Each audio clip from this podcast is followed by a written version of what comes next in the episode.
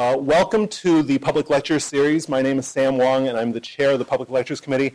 And for those of you who have come to many of these events, you know that I'm about to ask you to set your phone to a setting that makes me not know that you have it. If you could please do that, that'd be great. All right. Um, so we have a very, um, I'm, despite the fact that I'm a biologist, I'm playing mainly a functionary role here tonight, so I will just let you know that these lectures are uh, broadcast uh, on cable and also on webcast and you can see them archived at lectures.princeton.edu. And we have a very busy season ahead of us. Uh, next week, we've got uh, a panel on conservatism. We have the neurologist V.S. Ramachandran. Okay, so that doesn't meet my criterion. Um, okay, so um, um, we have V.S. Ramachandran. We have uh, uh, we have some very good uh, writers. We have a lot of interesting things going on, and I think I announced last time that in the spring we have Andrew Sullivan coming and also John Waters. And so there's a lot of stuff happening. Now, tonight's lecture by Professor Carroll is in the Louis Clark Vanuxem series. Uh, Mr. Vanuxem was in the class of 1879, and he was an insurance man, but he endowed this series in science. And speakers in this series have included uh, Edwin Hubble, James Conant, Carl Sagan, Roger Penrose, uh, Nancy Hopkins. okay, I should stop now. Okay, all right. Okay. and Jared Diamond.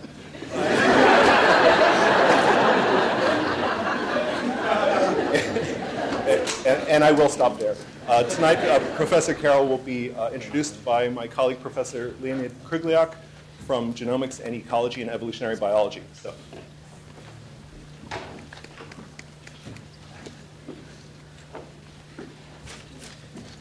Thank you all for coming. It's my great pleasure to introduce tonight's speaker, Dr. Sean Carroll. Um, Dr. Keller is uh, Carroll is professor of molecular biology and genetics and an investigator of the Howard Hughes uh, Medical Institute. He's based at the University of Wisconsin in Madison. His research has centered on genes that control patterns um, of, uh, of body plans and play major roles in the evolution of animal diversity. He is the author of the new book, Remarkable Creatures, Epic Adventures in the Search for the Design, uh, for the Origins of Species, which is the um, topic of his talk tonight. He's also written two previous books which garnered a number of awards for popular science writing. Um, Dr. Carroll is a member of the National Academy of Sciences, a fellow of the American Association for the Advancement of Science and the American Academy of Arts and Sciences. He has received the National Science Foundation Presidential Young Investigator Award, the Distinguished Service Award of the National Association of Biology Teachers, and numerous honorary lectureships. So we're really privileged to have him here with us uh, tonight, taking time of his busy schedule uh, to give us this lecture. Thank you.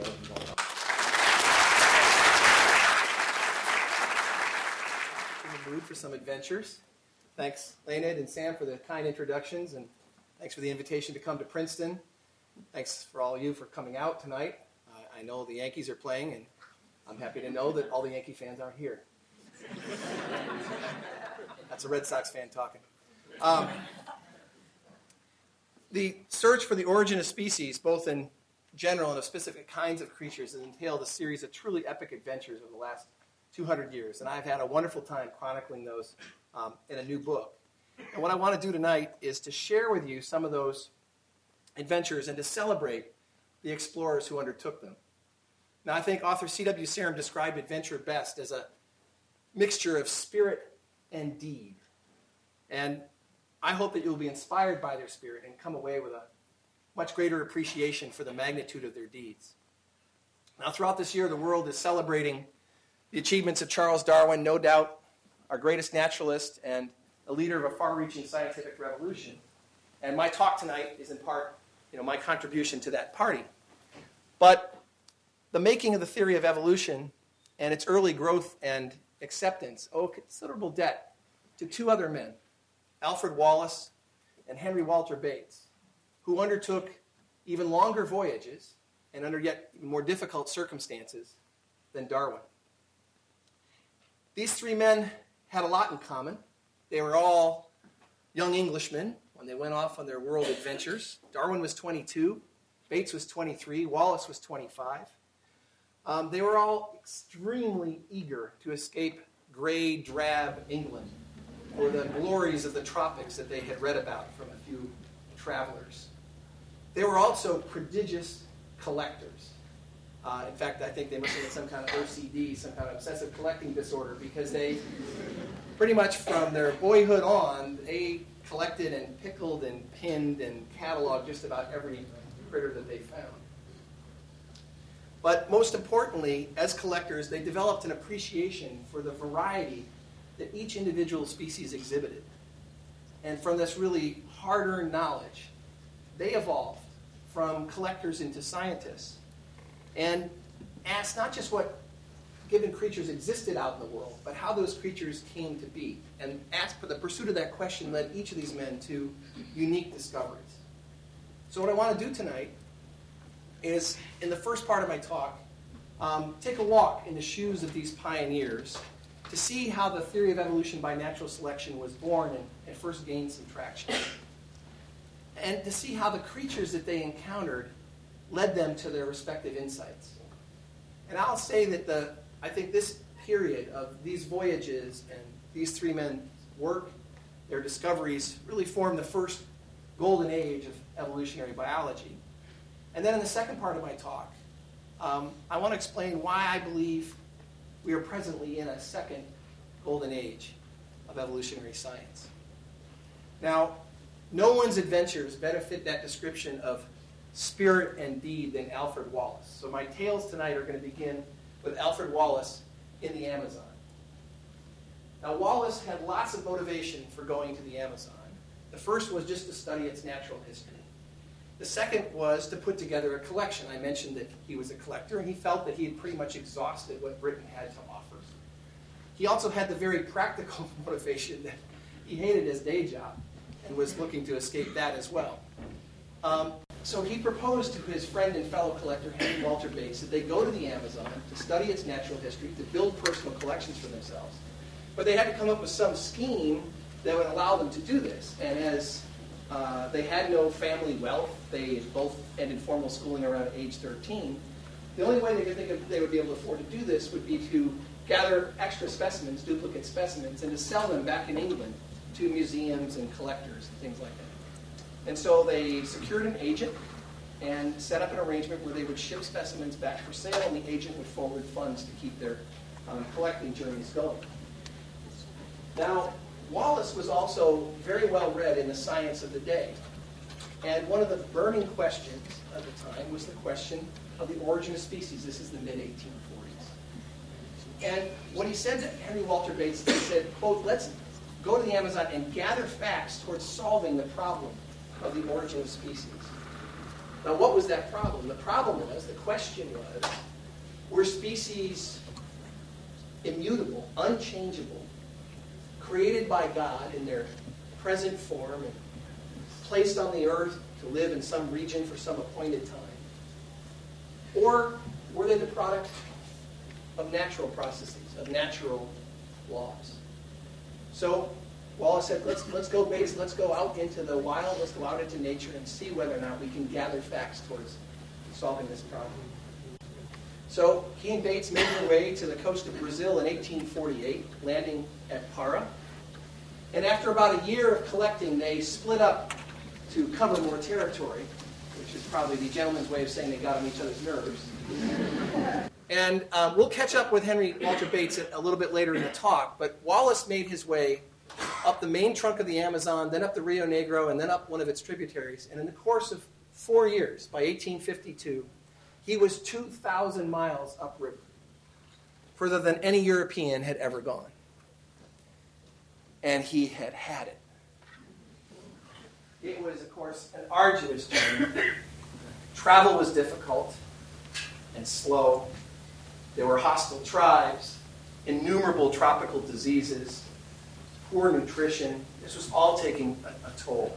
And when he was finally laid up with yet another fever, 2,000 miles upriver, he decided he better turn around and head home, or he just might die in the jungle. He was also exhausted for another reason, because in addition to all the specimens that he was collecting for shipment back to England, he was keeping alive about 30 or so live animals that in cages that he hoped to take all the way back to the London Zoo.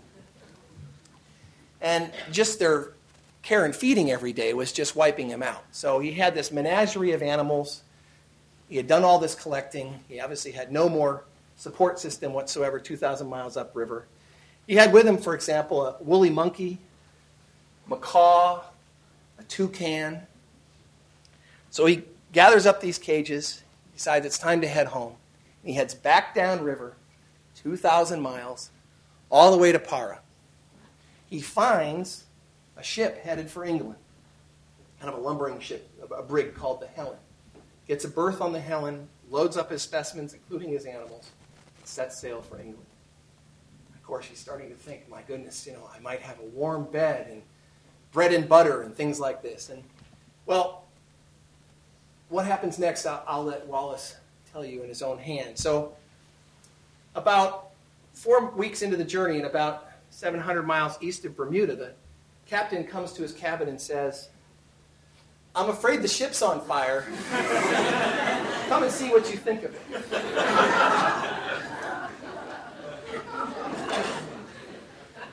Now, Wallace is in a pretty weakened state still. He's just been recuperating from this four year journey and, and, fevers and all this.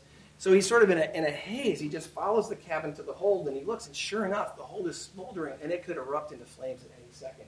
He realizes there's no time. He dashes back to his cabin. All he has time to do is to grab a small tin box, with, throw a few shirts in it, and put some of the drawings of Amazonian fishing. And so he has this tin box in one hand. He goes to the lifelines to go down to the, to the lifeboats. He grabs onto the rope and he slips and sears his hands on the rope, hits the salt water. I had to feel good on the rope burns. Paddles over to the lifeboat, climbs in, and realizes it's leaking. so he has to start bailing away immediately in the middle of the open Atlantic. This is 1852. And so from that perch, he can turn around and look and watch the Helen consumed by flames, and all of his collections which were in the hold, all the reward of his four years of privation and danger, burn and sink to the bottom of the Atlantic. There are some field biologists, I think, in this audience, and they feel this at the depth of their souls. Now, he couldn't dwell on his losses very long. He's in the middle of the Atlantic in an open lifeboat in 1852. Survival is in doubt. So his thoughts have to turn towards survival and rescue. And he says, Day after day, we continued in the boats. We were scorched by the sun, my hands, nose, and ears being completely skinned, and drenched every day by the seas and spray. We were constantly wet and had no comfort at night. We had a short allowance of water, which left us constantly thirsty. The shipwreck was so famous that there was a book painted a, an artist's rendition of that about 30 years later. So there he was in the middle of the ocean, bobbing in this leaky lifeboat day after day. And you have to think at some point, it might have occurred to him to think, how did I get in this predicament? And you know, if he was going to blame anybody, if you remember that one of his reasons for going to the Amazon in the first place was to solve the question of the origin of species, if he was going to blame anybody, he might blame this guy, Charles Darwin. Because the irony of the situation was that Walt Darwin already knew the answer to the question of origin of species. He definitely knew. From a voyage he had taken 15 years earlier. He just hadn't told anybody. So, how did he know and how do we know he knew? Well, let me just spend a few minutes retracing, some of this is familiar, but retracing some of the steps of Darwin's voyage. Darwin, at age 22, left England shortly after Christmas in 1831 and one of the first important stops he made, or fruitful stops, I should, sorry, I meant to mention, this is this, his narrative of that voyage, which we refer to today as the Voyage of the Beagle, is, is this book, which I'll come back to shortly. So this is how we know a lot about what happened on the voyage. But um, a ways into the voyage, made it to the coast of Argentina. Now, Darwin, in the later uh, year, of, last year of his time at Cambridge, got a lot of field experience in geology. So he was eager to collect virtually anything. He's collecting rocks, He's collecting fossils, plants, animals, anything that he can find. He's not sure of the value of any of them, just crating them up and sending them back to England and hoping the experts will take a look at them.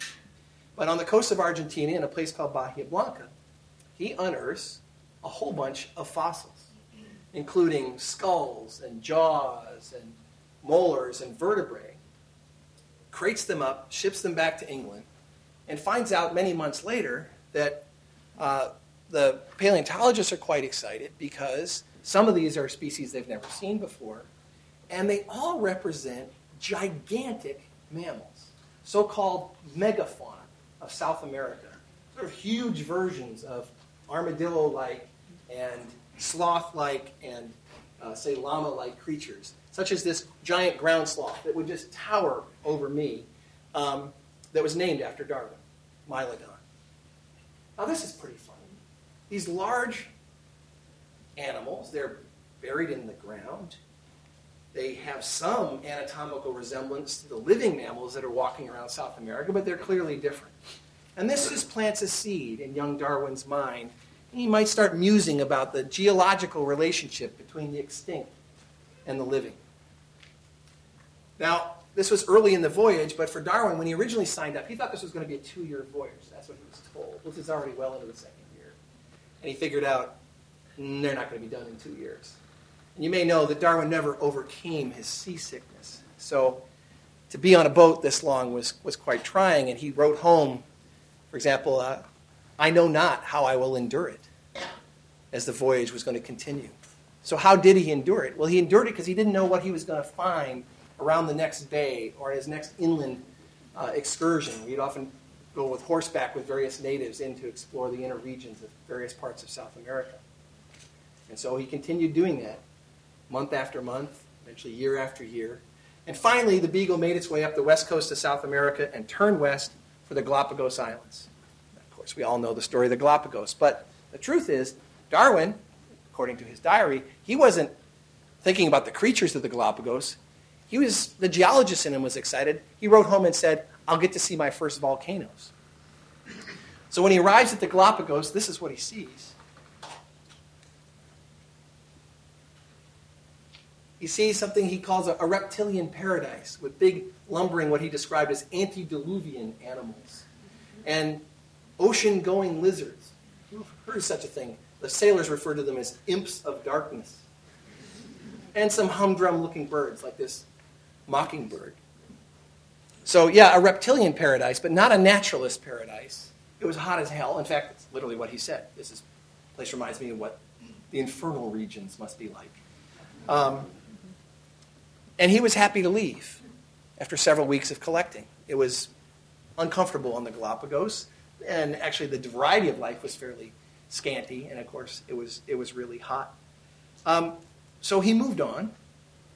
Um, I mean, he had, he had observed various things, realized that, for example, the mockingbirds he had collected, they were slightly different forms that he had collected from different islands. Many months later, he started to recognize that significance. But he was all excited about continuing the voyage west because he would get to Tahiti, where he would see some of his, his first coral reefs, and then eventually Australia, and then Africa, and finishing the trip around the world, swing up the west coast of Africa, back home towards England except for his captain was Captain Fitzroy, who was more obsessive than any other person probably on the planet at the time. And Fitzroy decided he wanted to go back, and after all those years in South America, recheck some measurements. So instead of heading up towards England, they crossed the Atlantic one more time, back to South America. Darwin wrote home and said, I loathe, I abhor the sea and all ships which sail on it.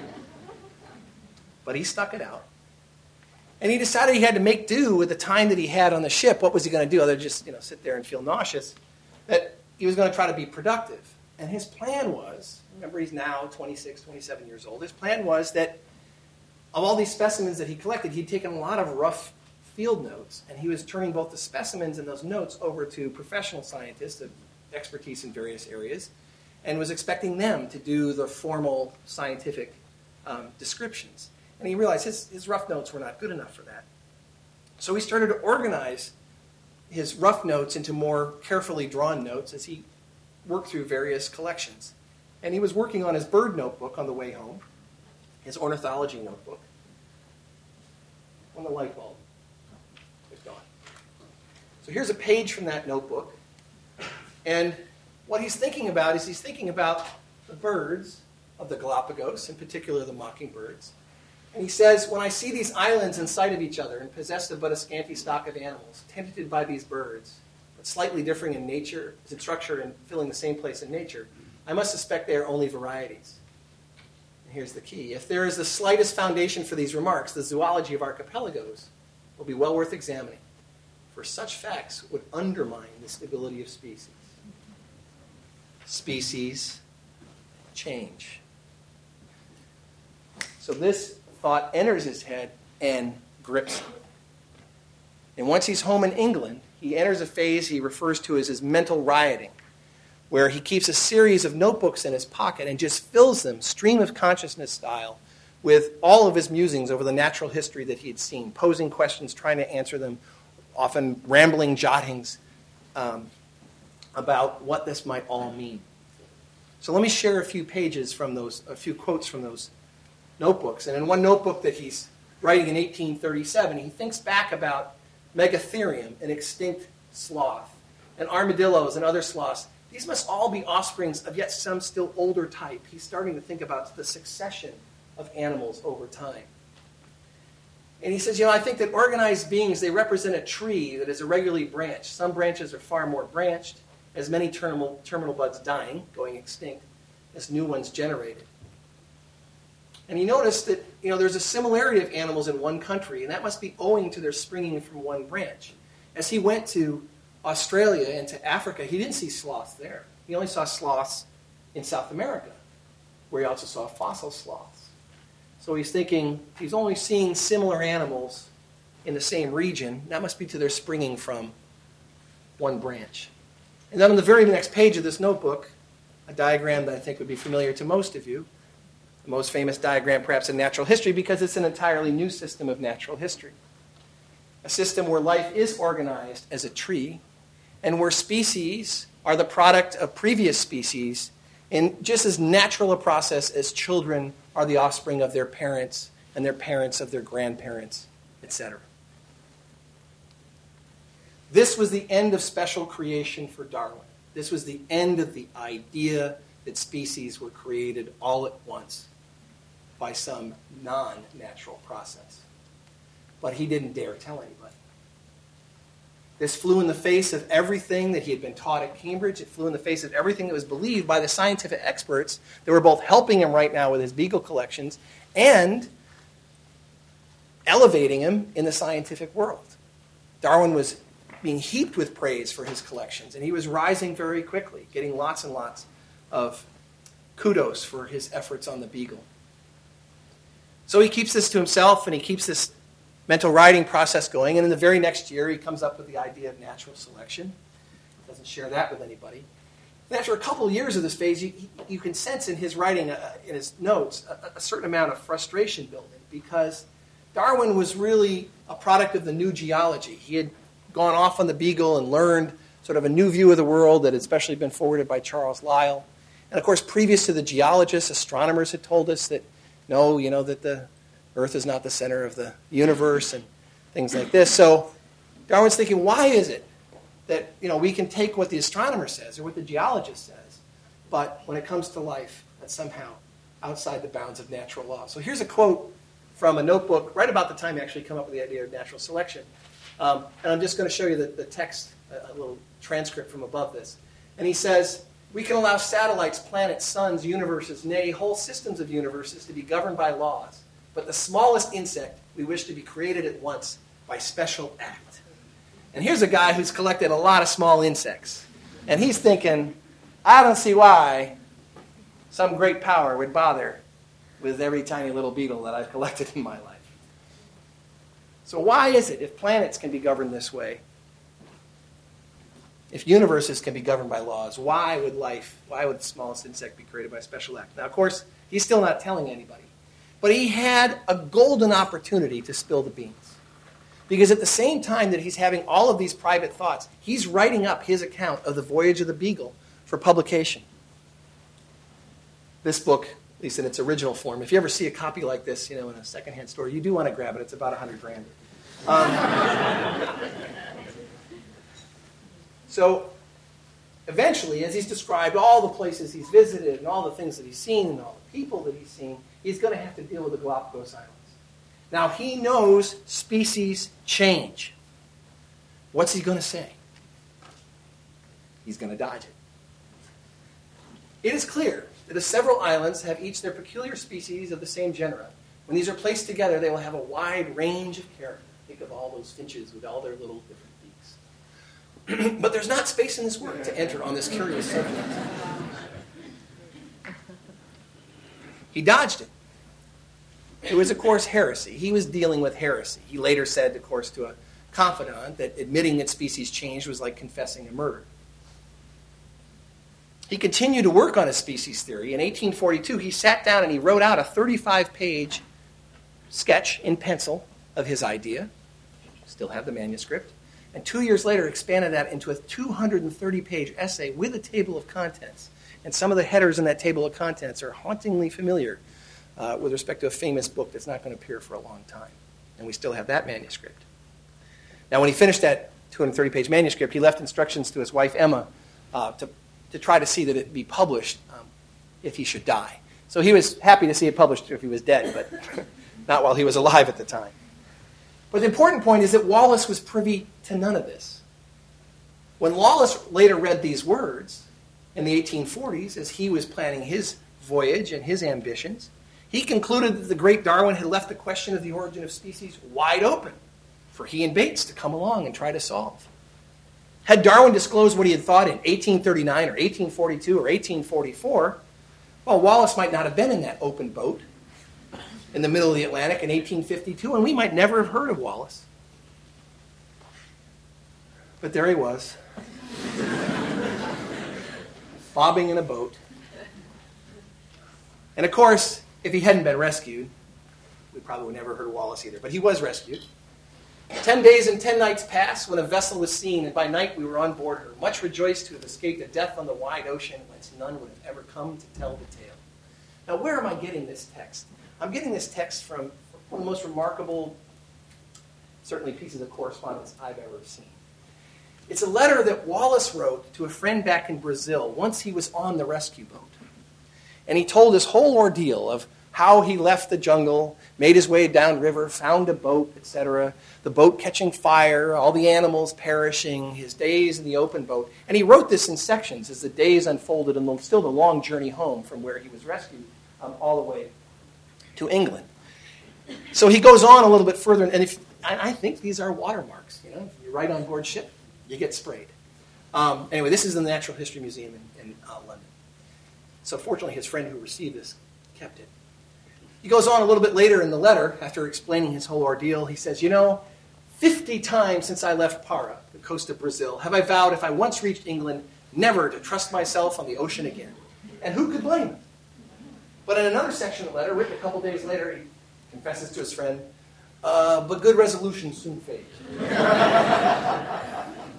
so, despite his loss, despite his near death experience, he had nothing to show for the foreign lands, as he described, that he had trod, for the great things that he had seen. And the question of the origin of species was, to his knowledge, still wide open. So, as soon as he could regain his health and get his affairs in order, off he would go again. Spirit and deed squared. And of course, it's going to be Wallace that's going to flush Darwin out into the open. So the question Wallace faced, 1852, 1853, was where to go. And he thinks, okay, now he's got the same deal. He's going to have to collect to make a living, but he wants to make a great collection. And he thinks, well, I'm not going to go to the Amazon. Bates already has that covered. So, first of all, Bates is still in the Amazon as a one person to cover the entire Amazon. But anyway, I guess he decided not to press his luck twice. And he thought, where else in the world might I go? And he had read accounts of some travelers of the jungles of the Malay archipelago of, of Indonesia, and he thought that might be good grounds for collecting. So he heads off. And in 1854, he lands in Singapore. And he's going to trust himself to the ocean because in the course of the next eight years, he's going to island hop from west to east across this entire archipelago. He's going to make 96 crossings totaling 14,000 miles. He's going to collect 120,000 specimens that this time will be secure. So once he arrives in Singapore, as I said, he's got to collect for a living. Off he goes in search of treasure. So what's he looking for? He's looking for things like this giant bird-winged butterflies, named for their giant wingspan, but treasured, of course, for their magnificent color markings. Now, finding treasures is, of course, you know, a sensible thing for a paid collector, but Wallace, Wallace is paying attention to where he finds these things. And he's noticing that these bird-winged butterflies, and these are from Wallace's personal collection, it's in London, um, they were entirely different from the butterflies that he saw in the Amazon. And he also noticed that he found different species on different islands. And so these butterflies signal to Wallace exactly what the birds of the Galapagos signal to Darwin. Slightly different species on different islands. Only Wallace has none of the inhibitions that have been constraining Darwin now for more than 15 years. He's thousands of miles away from the center of science. He's an outsider. He has no reputation to protect and only a reputation to make. So every time he thinks of one of these observations, he's sending off articles for natural history magazines and for scientific journals. And right in that first year, he writes a paper. Look at the title of this paper on the law which has regulated the introduction of new species. Fairly direct, I would say. This is 1855. The years will become important if you keep, keep track of them here. 1855, and he refers to this is known as the Sarawak Law paper because his ideas here were conceived on the island of Sarawak. What does he say in this paper? It's a fascinating paper, and I only read it really fairly recently, and I was stunned. He says the most closely allied species are found in geographical proximity. Birdwings are found near other birdwings. He doesn't see Amazonian kind of butterflies over the Malay archipelago, and vice versa. So I think that every species has come into existence coincident both in space and time with a pre-existing, closely allied species. Uh, and you might like this one. The best mode of representing the natural arrangement of species? A branching tree. so he sends this paper full of observations. It's published in England. What does he hear back from England? Wallace, quit your theorizing. Send us some more of those butterflies. They pay no attention whatsoever. And he just keeps right on moving. Now, you gotta remember, this, these lands are not well known to Westerners, so he needs always a lot of help, help from the locals in getting around, both transportation and in finding various treasure. And so, for example, the, the Dayaks of Borneo um, help him out. Now, this is a tribe that had a fierce reputation. Um, they also, but they also had kind of their own natural history hobby of collecting. Um, you know, kind of the right instinct, I suppose. But uh, and you know, obviously, if this is one of these was Wallace's head, we never would have known who he was. But he made his way, and as he was island hopping west to east, he started some observations started to creep over him, and particularly when he made a crossing across a pretty narrow strait between the islands of Bali and Lombok. He noticed as he went farther east that whereas the western islands had things like, say, for example, tigers on Sumatra, and rhinos on Java, and monkeys and orangutans on Borneo. As he went east in this chain, he saw things like tree kangaroos and cuscus, marsupials. Now, why would that be? He starts to puzzle aloud. Why would that be? The jungles look very much alike. These are very similar habitats the Borneo jungle and the New Guinea jungle. Why would that be? He says, you know, it's, it's almost as if there's a line separating the western and eastern islands, with the animals to the west being more typical of Asia, and the, and the islands to the east bearing animals more similar to those of Australia, such as the kangaroo. But this is sort of funny because, you know, you know about kangaroos sort of hopping out in the open country of Australia. What are you doing finding them living in trees in New Guinea? He says, you know, this doesn't at all fit explicitly, he says, the creationist model. The creationists would say, you know, if you're going to put animals in a jungle, you put monkeys in jungles. You don't put kangaroos in the jungle and stick them up in the trees. there must be some other explanation for this distribution of animals. And he says, aha, it's my Sarawak law. Species come into existence with closely allied pre existing species. And he deduces, and he's been reading a lot of geology. He says, you know, I don't think these islands like the Aru Islands in New Guinea and Australia, I don't think these were ever, you know, part of Asia. But um, what happened here is that these animals were, are, are all closely related and they've adapted to the individual conditions on the different islands. and they're totally different from those in the West. And we actually still refer to this line today as the Wallace line, and recognize Wallace as having discovered a fundamental truth about the distribution of life on the planet, that it makes, there's some sense to it. Not the sense the creationists thought, but a sense Wallace thought.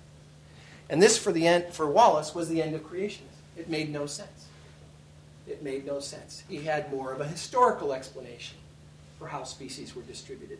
Bird-winged butterflies in the Malay archipelago, marsupials in New Guinea and Australia, tigers and rhinos in Asia, etc. Okay, so species did evolve. The next question for Wallace was how.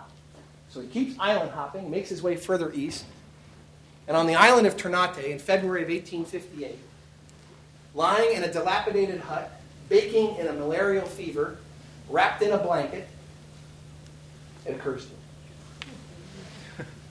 And as the fever starts to clear, he writes this down.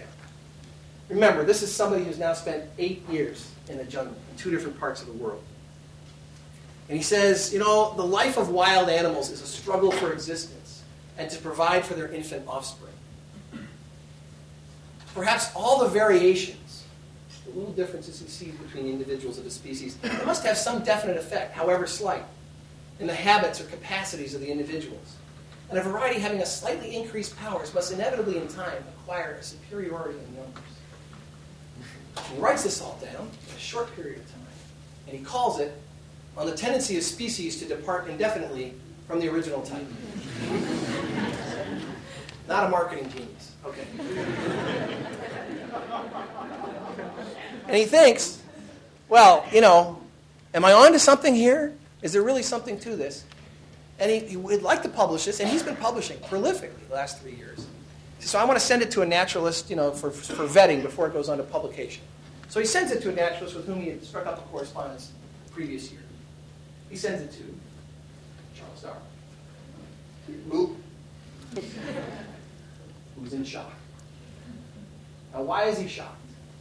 Well, the reason why he's shocked, what I want you to appreciate, is we have draft manuscripts of what Darwin was working on at this time and before.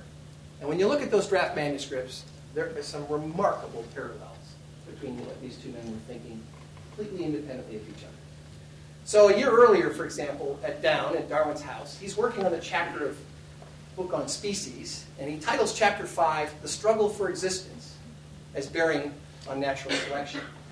And a little later on, as he gets into the description of natural selection, he says, All nature is at war. The struggle very often falls on the egg and seed or on the seedling. Any variation, however infinitely slight, if it did promote during any part of life even the slightest degree the welfare of the being, such variation would tend to be preserved or selected. No way for either man to know what the other was thinking or writing. How do we explain this? Well, they had observed the same things. They had traveled the world. They had seen species restricted to individual islands. They perceived that nature was, in fact, a battlefield, not this harmonious picture in the paintings of the early 18, uh, the early 19th century, but in fact, full of waste, and famine, and death. They had both read the social economist Thomas Malthus, who explained that the checks on human populations were those very forces war, famine, death, disease. And Wallace had concluded, yeah, but those forces must be even you know, 10 or 100 fold stronger in nature. Great minds think alike. They had really essentially computed the same pattern of observations and come out with even similar language. Okay, so the story is Darwin thinks, yeah, yeah, Wallace is onto something.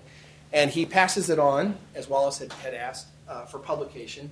And two of Darwin's friends and confidants, who knew that Darwin had been working on this idea for 16 years uh, at least, um, decided the best thing to do would be to publish Wallace's paper with a brief abstract um, from Darwin. Now, you understand this arrangement?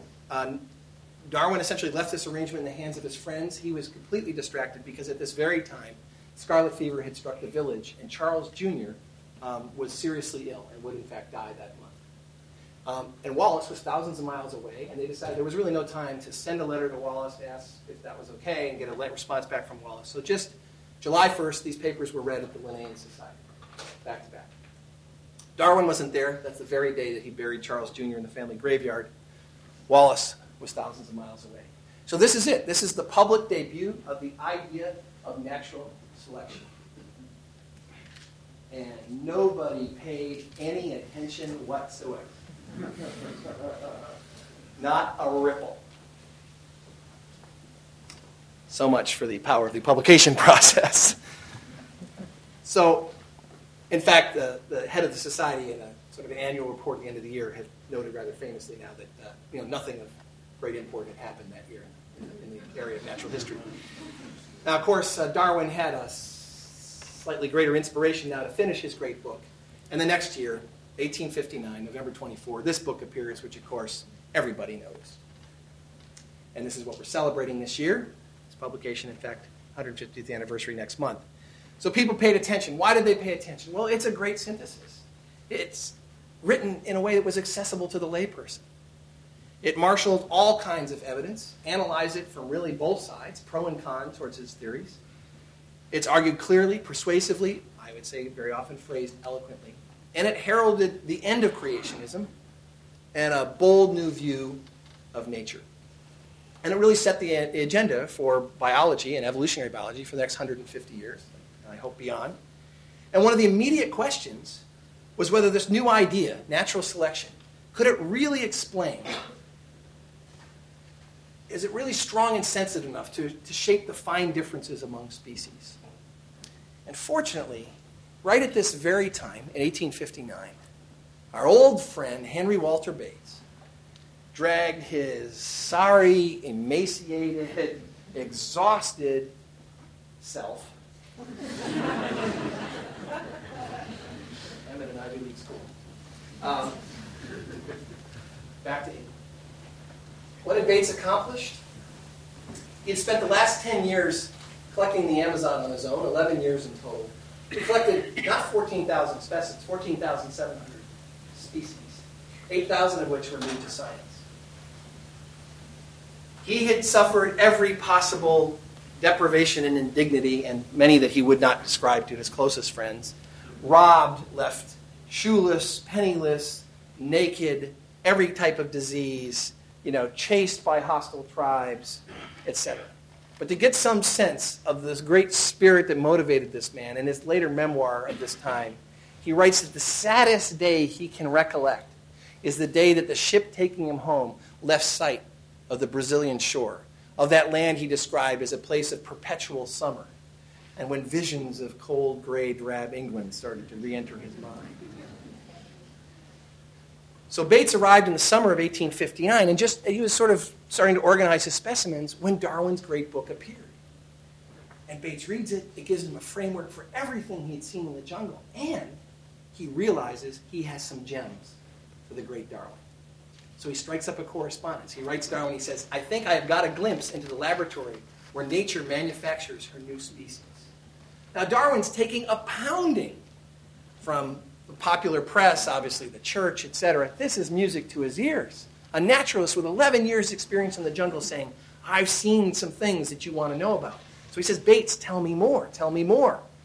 Now, Bates has no scientific position. Remember, he went off as an amateur, never, you know, no formal education, etc. There's no position waiting for him in England. In fact, for the first three years back in England, he lives with his family in Leicester. But Darwin roots him on. And what he starts to tell Darwin about was all sorts of observations where he noticed that in a certain vicinity there would be a completely harmless creature that resembled a noxious one, a poisonous, nasty beast. Such as, for example, this beetle, which resembled a wasp. It's not found in the same vicinity. Or better yet, this caterpillar that puffed up one end so it looked like the head of a small pit viper. So much so that Bates described that when he took this into the village, it scared everyone and they ran off. He thought, you know, what would make creatures, harmless creatures, look like poisonous, dangerous, noxious creatures? Now, Darwin rooted him on. He encouraged him to publish his work and to write a narrative of his travels. But of all the creatures Bates encountered, nothing meant more to him than the butterflies of the Amazon. And he met a lot of butterflies. In one area alone, Bates cataloged 550 species, more than double the number of butterflies in all of Europe. And these butterflies gave him a special insight. What Bates noticed, if you looked at the first glance at these butterflies, you'd figure these two butterflies would be closely related and these two butterflies would be closely related, but you'd be wrong. It's these two butterflies that are closely related. They belong to the same family, which is a different family from which these two butterflies belong to. And what Bates realized, what was going on here? Well, he notices when he had specimens of these butterflies on his specimen table in the jungle, unlike other insects and butterflies, which would be taken away by birds and by lizards, they wouldn't attack, they wouldn't attack these specimens. And he noticed that when these butterflies were flying through the jungle, they weren't pursued by birds. And when he handled them, he noticed that they emitted some foul, sticky, smelly, noxious substance. But not these guys. Belong to the other family, but look very much like them. And he realized that these other butterflies were gaining some advantage by mimicking, by resembling nasty butterflies that occupied the same area. And furthermore, he noticed that some butterflies were a pretty good mimic of the nasty species, and others were not. There was variability.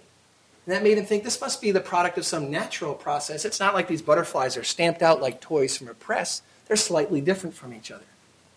And so he concludes, he says, to exist at all in a given locality, a Leptalis, that's these butterflies, she must wear a certain dress, and those of its varieties that do not come up to the mark are rigidly sacrificed.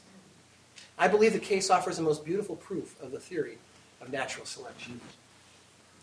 Well, guess who else thought it offered the most beautiful proof of the theory of natural selection? Darwin, who wanted to tell Bates and the whole world so. Here's the actual letter that Darwin wrote to Bates. Language is right in here. I'll show you the transcript of it. Tells Bates, in my opinion, it is one of the most remarkable and admirable papers I ever read in my life. He also, Darwin wrote a, a dispatch on it for a natural history magazine, writing that this is perhaps as close as we're going to get to the making of a new species on this planet. Seeing a butterfly changing to resemble a harmful species. And Batesian mimicry, which is a term we still use today, becomes an important new piece of evidence in support of Darwin's theory.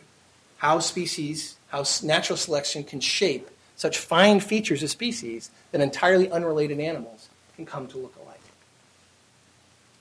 Now, this is 1862, and finally in 1862, Wallace comes home from the Malay Archipelago. Now, these three men, now, their science has become intertwined, but their lives are now going to be intertwined for the rest of their days. And there's very important relationships and connections here. In fact, very warm friendships. Darwin has now been in correspondence with Wallace for five years. He and Bates, of course, have been in constant contact about mimicry, and, ba- and Darwin has been Bates's biggest fan and rooter. And of course, Wallace and Bates' friendship goes all the way back to their days in the 1840s when they collected in England and went on to the Amazon. And throughout each of their travels, Bates would write uh, to Wallace when Wallace was in the Malay Archipelago, and Wallace would write to, back to Bates when Bates was in the Amazon. So, for the rest of their lives, these three men promoted the theory of evolution, and they were lifelong friends. You mostly see them in this picture, but it's important to remember what they were like when they did this work, when they came to these discoveries, before they became icons. Now, the last thing I'd want to suggest, that this is really, I think, the the golden age of evolutionary science, or a golden age of evolutionary science. But the last thing I want to suggest is, is that you know, the great adventures were over, far from it. Um, there was much more to explore and be discovered, particularly in the fossil record. And for around $20, you can read about the next 150 years of those discoveries. Uh, how am I going to send a kid to Princeton? Um, but moreover, I submit that we are in a new second golden age of evolutionary science we are no longer restricted to just looking at remarkable creatures, but can see how they are made and how they've evolved. We're getting glimpses from the laboratory into how new species are made. And modern biologists, even the indoor biologists, are collectors too, and they're putting together menageries much like the one Wallace tried to bring home from the Amazon. And in these menageries, we have things like sloths and armadillos and platypus and wallabies and chimpanzees, only we're not taking them back to the London Zoo or stuffing them and putting them in the museum. We're taking their DNA and reconstructing from their DNA the DNA record of evolution and perceiving in that DNA how the fittest are made, how the different forms of various kinds of life have evolved. We've got, well, the numbers keeps growing every day, 52 mammals so far, more than 2,000 other species. And as we mine this massive record, we share that same sense of wonder and surprise and discovery as the pioneers. You know, only we don't have to barf our way to work in the morning, as Darwin did, or cope with malaria, you know, or, or headhunters. Just peer review. Talk about cannibals, hey David? So, and we no longer stare at creatures like this butterfly, as Bates did, just dazzled by its external beauty, for we can now see the genes in action that are responsible for producing these beautiful patterns. We can see into the making of these creatures. And what could be better than fossils, such as the ones that Darwin collected? Well, how about DNA from these very fossils? New ways of peering into the past that you know, not only Darwin could not think of, but few modern biologists would have thought possible until very recently. But those tales are for another day. My task tonight was to highlight where this all started.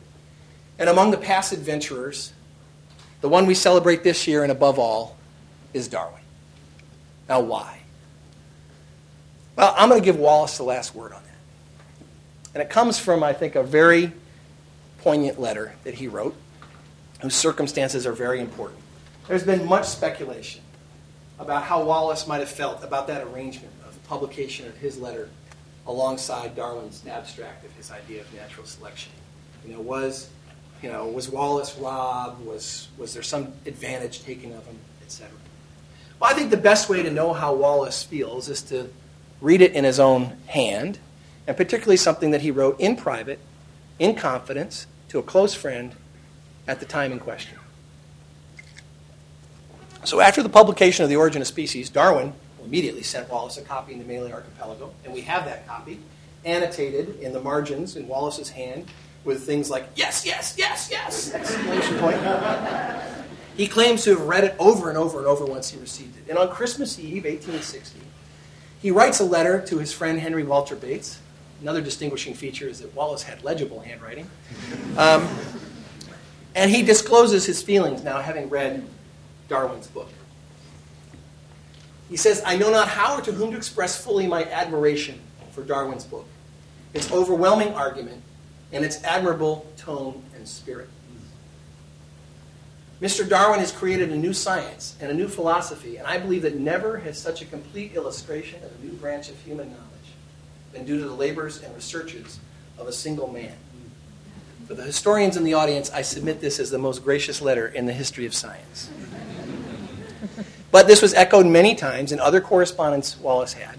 And Wallace, who lived for another 50 years, outlived Darwin by 30 years, was always deferential to Darwin. And of course, Darwin produced much more than the origin of species, the descent of man, the idea of sexual selection, uh, all sorts of understanding of, of, the domestication of animals and the biology of orchid, orchids, earthworms, the building of coral reefs, etc. Our greatest naturalists, and I think that's why we celebrate. So, for Darwin's birthday and for this anniversary of the origin of species, I want to close with a couple of wishes. And if uh, Anna can cue that up, there we go. First, that more people will appreciate the great spirit that drove young Charles and Alfred and Henry and many other men and women to leave behind their loved ones and to risk their health and their safety, all just to follow their dreams to explore the unknown. And second, that many more people will eventually embrace the grandeur and the beauty of the story of life that they've revealed.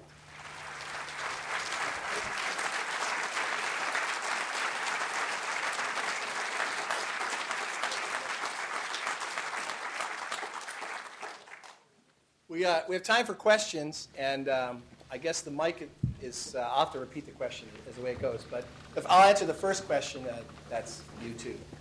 Um, soundtrack. Yes, we made that in the lab on a Mac laptop.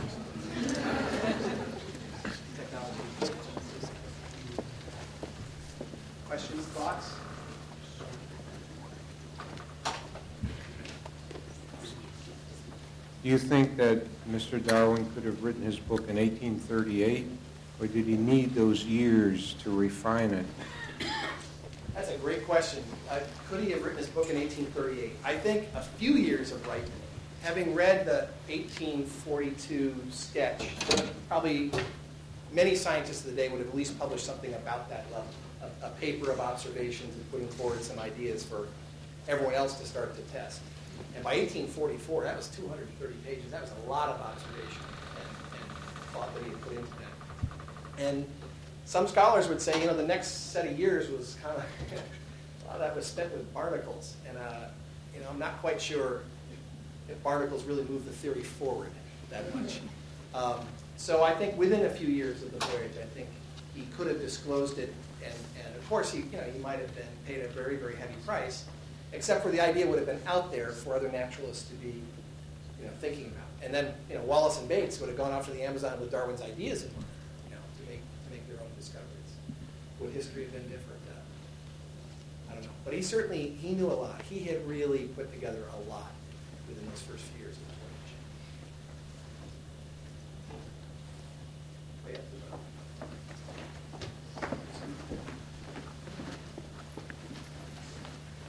Students, I, I hear there's massive extra credit for asking.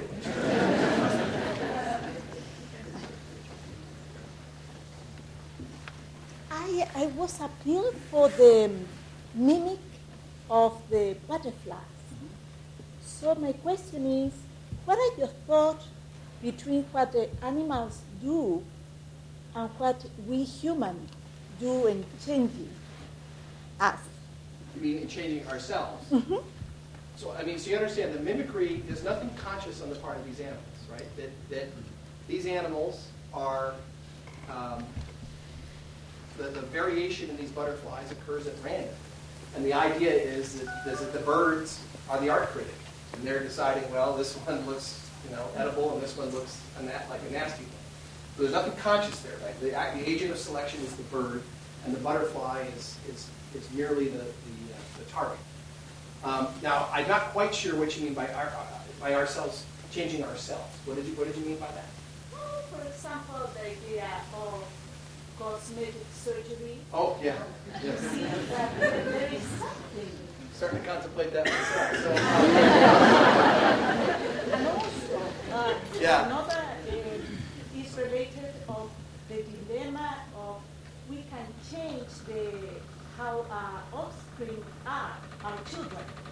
So people start checking Yeah. DNA for eyes, the, oh, you mean this? all, all of that. So, s- in terms of prenatal selection, this sort of thing. So, Exactly. yeah. So, you know, yes, we can change ourselves cosmetically. If it's in the post-reproductive years, it, it does not affect our number of offspring. If it's in the pre-reproductive years, uh, then it might influence our our, uh, our breeding success. Depends what you do.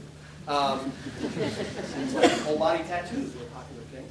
Um, but uh, and then in terms of you know selecting children, so yes, if we start to decide which offspring based on genetic makeup, um, you know, we have, then we of course we're, we're we're an agent of selection. Now, of course, that's just not happening on a scale that makes any dent in a population of six billion people, but we are in that position, yes. Not yet. Well, no, I mean in some ways, certainly screening screening offspring. I mean, people could try to screen for certain traits that are sort of benign, but of course, people are screening for traits where the children would be would, would perhaps have some um, medical condition. You know, we're there. Right? Yeah. Hi. Um, so my question relates to the uh, new Ardipithecus papers. Uh, Oh, yeah. Basically, um, I was wondering if, uh, from your perspective as a molecular biologist, how plausible it seems to you that um, humans and chimpanzees evolved um, suspensory upper limb characteristics from a non-suspensory uh, common ancestor. Uh, you, mean Yeah, like uh, wrist flexibility, range of motion in the in the shoulders, because uh, the implications of this paper say that uh, Ardipithecus couldn't suspend, and that it's com- therefore the uh, human and chimp common ancestor couldn't suspend, but uh, all extant apes and, and humans can uh, yeah. can hang from their Yeah. So, well, I mean, I'm going to first say that I'm blown away by the work, and I think it's an enormous achievement. And, and then it now allows us to, to start asking these sorts of questions. I don't think as a molecular biologist I'm terribly qualified to weigh on this. The general question that comes up in evolution often is, you know, are traits, when you see a distribution of traits and you look at groups that have or have not the trait, you say, well, is it a possibility that this was invented multiple times or was inherited from a common ancestor? And what you're referring to is their inference that something was invented independently in two different groups rather than inherited from a common ancestor. And I think that, um, you know, uh, everyone, you know, there's lots of people more qualified than I to weigh in on that. I simply don't know, you know, the anatomical details, the biomechanical details to sort of weigh the plausibility. I, I you know, great question, but um, I kind of feel like Darwin in 1839. Feel that dodge? in this case, I don't really have an informed opinion. But I, am glad you brought up the papers, and I, I, you know, I don't know if people here might have a different opinion, but I happen, I didn't know they were coming. I happened to be just sitting in front of the, the PBS NewsHour a few nights ago.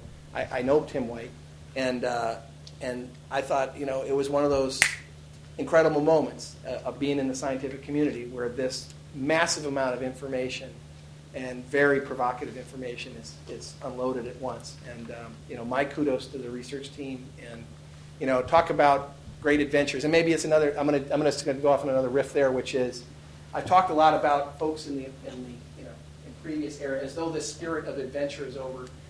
The Ethiopian team and many other people, including people right here at Princeton, um, tell you that, that the spirit of these original adventurers is alive and well in biology uh, today in, in, in, droves.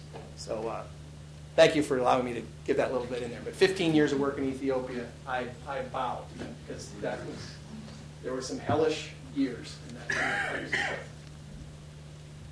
Um, hi, I was wondering what your take is on why do so many people still have a problem with evolution right now? okay, it's, it's Wednesday night right now, right? um, you know, you know, I mean, the elephant in the living room is, is you know, religious upbringing that puts it out of bounds for lots of people. I think this is um, the possibility of making some progress is undermined by the way the media handles the point. You, uh, you'll see a young Earth creationist and uh, evolutionary biologists, you know, pitted for each other for six minutes on CNN to just do theater, right? That's not how we move forward, you know, as a culture. And I know the media is biased in how they handle this because I have begged producers, both TV and radio, to get theologians and clergy, particularly clergy representing the many denominations who are completely, which are completely comfortable with evolution, and they don't do it. There's plenty of, of prominent theologians, et cetera, that explain this, and I think you know provide some leadership to their denominations to say, look, you know, uh, evolution and, and, and, uh, and faith can coexist. It's a fact. Tens, twenties, you know, scores of millions of Americans do that. We're kind of focused on probably the 30% that are absolutely opposed to any wisp of evolution.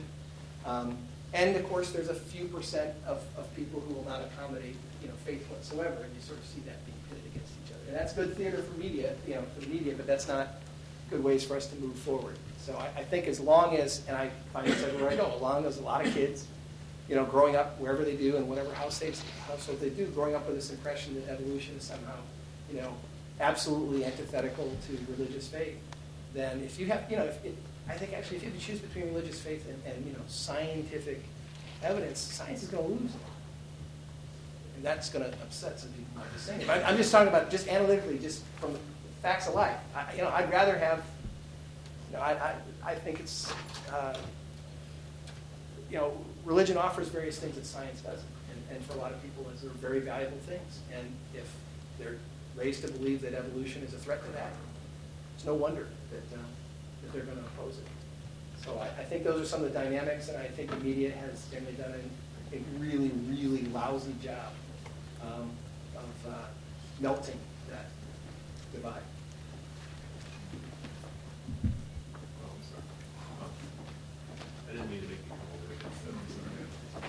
I had a related question uh, along the lines of um, Darwin's religion. So there's a current release movie that one can see in many countries other than the United States uh, called Creation, I believe, uh, that features young Darwin and focuses on a dramatic device, one in which his beloved daughter uh, dies. Right. And, and this haunts him. And I haven't seen this movie, but my understanding is that the mo- because I you know, can't see it in this country. Right. Um, my understanding is that the motif there is the idea that losing his favorite daughter uh, cast doubts in his mind. And I guess I wonder, Further you've read a lot of these, right? Yeah. Oh, yeah. That, Oh, that, no doubt. that softened the ground for him to start questioning he- Yeah, he was already questioning because you know he saw parasites that live inside various bodies and thought, this is not too benevolent a creator in his mind. Um, you know, all the things that he saw in nature, all the waste, right? All you know that, that far more offspring were made than could ever survive, et cetera. And then he saw this really working in his own family. So when his beloved daughter, you know, who doted on him, he doted on her, and he died at age nine. Um, this is 1851. It was, you know, traumatic for, for Darwin and for the Darwin family, and furthered his, doubt that the doctrine that he had been taught. Um, he, he doubted that doctrine, and I think I think in all his writings that he was, you know, fairly hard to extract, um, you know, unambiguous sentences out of. Um, I think he felt he felt that you know the current doctrine of Christian, Christianity, um, he, he described it as a damnable doctrine. You know what, you know how would you take a sweet child like that from the earth? Under what doctrine is that acceptable? And so that shook his faith further, and um, and I think that you know he just drifted further and further away from what the the norms were in the, the society he lived in. Um, but you know, I think it's, and other people here may may uh, chime in on this. I think it's still not clear how far he went um, away from believing. Was there any creator ever in existence? I mean, he had, did say in, his, in, a, in some correspondence right near the end of his life that he thought that maybe we're going to discover that you know life is a product of entirely natural you know, the origin of life, and would not need necessarily a, a, a creator. But um, yeah, the, the, the the death of his daughter was a was a was a big blow, um, and a, and a big jump down the road towards I would at least say the loss of faith on, on Darwin's part. And as for the movie not being shown in this country, back to your question. I, I mean, you know, I, I'm a movie buff. I, I'm into Zombieland. You know, how harmful could it be to see a little movie with Jennifer Connelly and uh, the actor who played um, the physician in Master and Commander? They play Emma and Charles Darwin. I mean, is this really going to hurt? Is that really the reason? No distributor would pick it up. It is coming out. I'm sorry to interrupt you. In December it's going to be here. So they finally, the distributor realized controversy. It's box office. So you know, I mean, my God, if Michael Moore can be a you know can be a box office smash, can we just see a little nice little British-made Darwin movie? You know, really, is that asking too much? So uh, yeah. Anyway, so it's a it's, thank you for that uh, update, and uh, you know, spend your box office dollars on, on creation. First of all, thank you for coming. Thanks, and um, who would you say are the new pioneers of the second golden age? Who should we be looking out for? Well, they're probably- That- it's a much, much bigger community than it was in 1859. And uh, thousands of scientists are engaged in studying evolution at all sorts of levels. And it's a more interdisciplinary um, endeavor than ever before.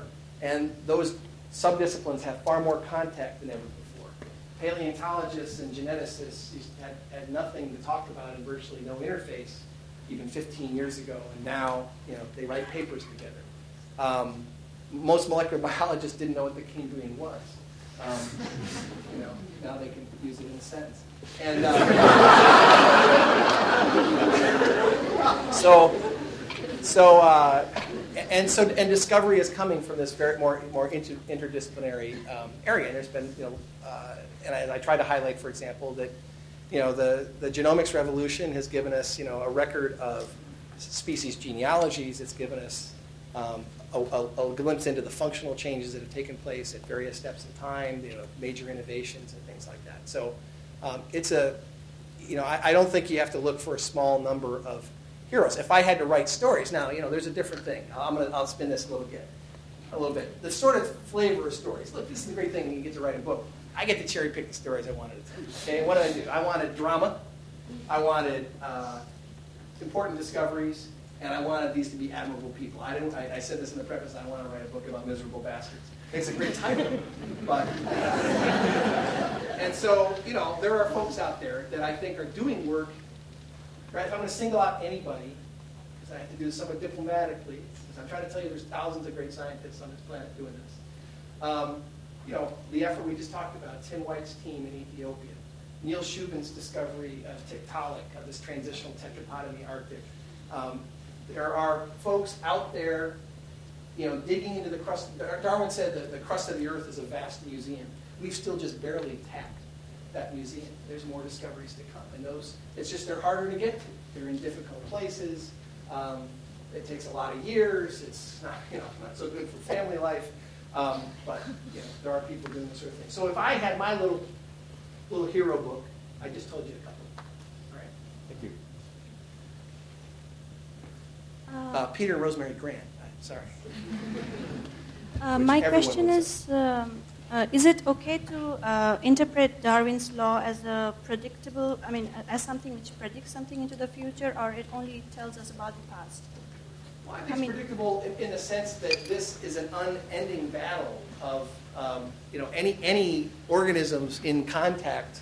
You know, there's, there's an interaction there. There's something, uh, there, there's something predictable about that in terms of, um, you know, this, this process of selection, this, this interaction, this, this battle between, uh, this, this battlefield of life. So, you know, predator prey, you know, the prey is evolving devices to escape the predator, the predator is evolving devices to keep up with the prey, things like that. I think that's only the, the sense of predictability that Darwin would have had is that um, when you look at organisms, plants, and, he really knew about plants and animals, that um, there was uh, there was a rationalization to what you could see going on in nature in terms of how, how organisms were interacting. So if you know everything had a predator and everything had parasites, everything had um, you know mating systems and things like this. So I, I think his his view of zoology was was highly predictive. You know, ideas like sexual selection, you know, it made predictions about what you would find in the in, for example, in the animal kingdom.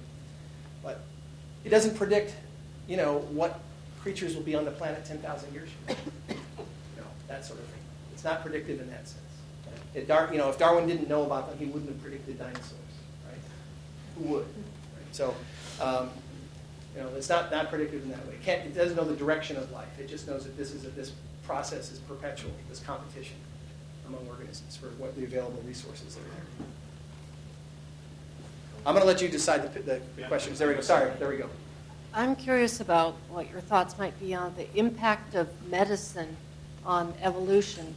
Um, I wonder if medicine, by keeping people alive who might have died of certain diseases, if we're actually weakening the human species.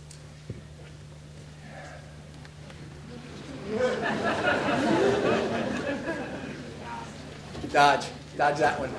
Um, now let's look at the facts. Um, yes, uh, the selective pressures on us have shifted with civilization dramatically with things like hygiene, vaccination.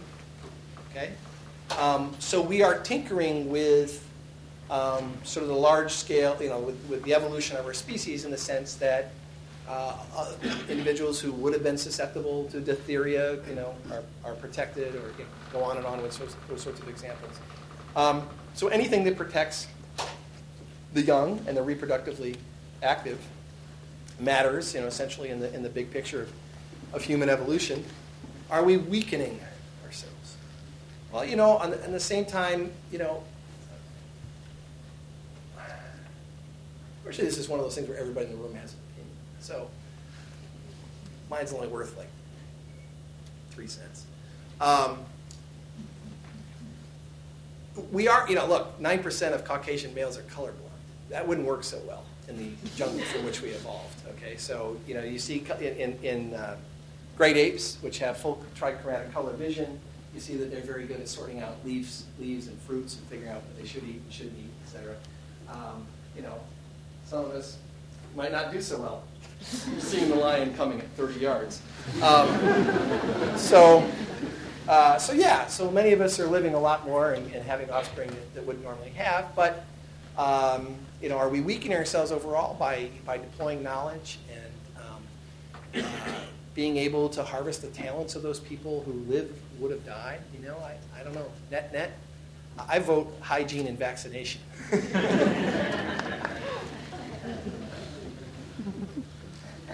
Uh, in the middle of your talk, uh, Darwin said something to the effect about the intense ferocity of battle survival. And it seems to me that that battle for survival was the playing field for the modifications that occurred. And I'm thinking about our present political life where we beat on each other, call each other names, and so forth. And I'm wondering, is that essential for our e- evolution in the same way that it was essential for these insects and other creatures that are covered in that Um, framework? Um, not if it destroys um, everything alive, including ourselves. I think that would be a that would be a bad outcome, and and dysfunction in that process, in the, in the level where where um, you know war, famine, uh, destruction of natural resources, and, and crippling the ability of the next generation to, to be there. I think that that would be a you know the, the measure you'd want to use is you know are we doing better each generation or are we, we losing ground? I think what you can look at in terms of our evolution is that, you know, ability of early hominids to make uh, implements to either capture food uh, or for shelter, um, and all of our ingenuity in, uh, you know, protecting ourselves, and obviously fire and things like this, and, and even warfare. One could argue that, and, and of course our migrations. You know, we you know, our, our ancestral band that was probably you know, 60,000, 70,000 years ago migrated out of Africa and populated, you know, five other continents. Um, those are very, you know, from any view of zoology, those are very adaptable animals to be able to, you know, live at all sorts of altitudes, to live at all sorts of latitudes, um, to live on various islands and things like this. So, you know, our ancestors, modern human ancestors were, were um, uh, you know, whatever process of competition among populations there, et cetera, whatever that, that uh, whatever fruit that bore, obviously that seemed to equip those people to be very resourceful, able to adapt to new lands, eventually, of course, agriculture, et cetera. So I'd say in that phase, you know, with the way a biologist would measure success, we'd say, well, what about population numbers? You know, and civilization allowed our, pop, you know, our population numbers to, to uh, boom and us to occupy all sorts of space on the earth. So if we were just looking at ourselves the way we look at a rat, we'd say we were doing really well biologically by inhabiting all this space and growing in numbers.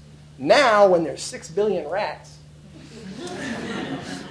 and the rats have nuclear weapons, and the rats are polluting the oceans and uh, covering all the land, it's, we also know from biology where, where populations can crash, right? Where their, their success backfires and, and, and they, those populations plummet.